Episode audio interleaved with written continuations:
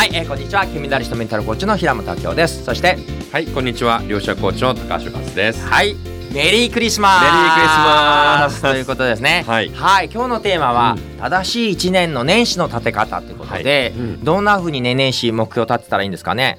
そうですね。うん。まずはですね、この1年間、うん。もう一度振り返ってみて、うん。えー今年1年間どんな1年だったかっていうのをまずね振り返っていて、うん。まあもともと1年前なんか年始うん何か立てたと思うんですけども、うん。じゃあそれが本当にできたかどうかとか、うん。うん。えー理想の1年間ってまず振り返っていただく、そして、まあ現状ね、うん。今こういう状態なので、じゃあ来年どんな1年過ごそうかっていうね、えー自分にとって最高の理想の1年ね、1年後の未来をちょっと想像してうん。イメージをしていただいてですね、でその時に何を達成したのか、えー何を実現したのかどんなことが達成できたらもう最高に幸せな1年なのかっていうのをちょっと想像していたらいいんじゃないかなと思いますね。い。や本当にそうですよね、うんうん。実は私自身19年間毎年続いてるセミナーがあって、はい。ドリームキックオフっていうのがあってこれを3ヶ月ごとに2020年振り返っていって3ヶ月ごとにどんな3ヶ月だったかタイトルをつけて、うん。そして2020年こんな1年でしたタイトルをつけてしっかりと感情を味わってじゃあ2022年元旦にどんな気持ちで迎えたらいいか、うん。最後の感情を味わい切って振り返ってみたらどんな2021年だったのか、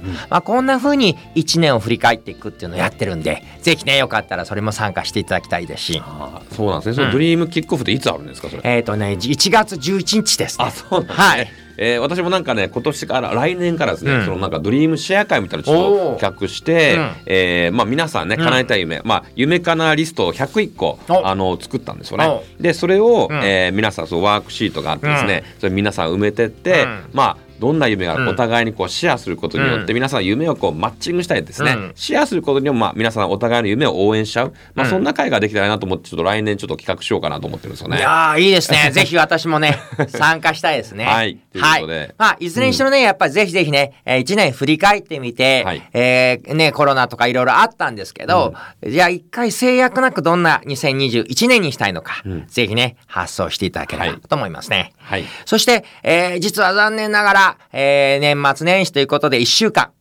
このお音声もね、お休みさせていただきます。はいはい。えー次回はね、1月4日からということですけど、なんと今回から高橋さんが、えー人生8つの、えー柱。これ何ですか、これは、えー、とお金、うん。それから人間関係、心、うん。えー仕事、うん。えー健康、うん。えー時間、うん。えー成長、うん。貢献といううん。8つのテーマですね。うん。まあ、これをテーマに、うん。えー平本さんと一緒にですね、うん。いろいろお伝えしていきたいと思いますね。はい。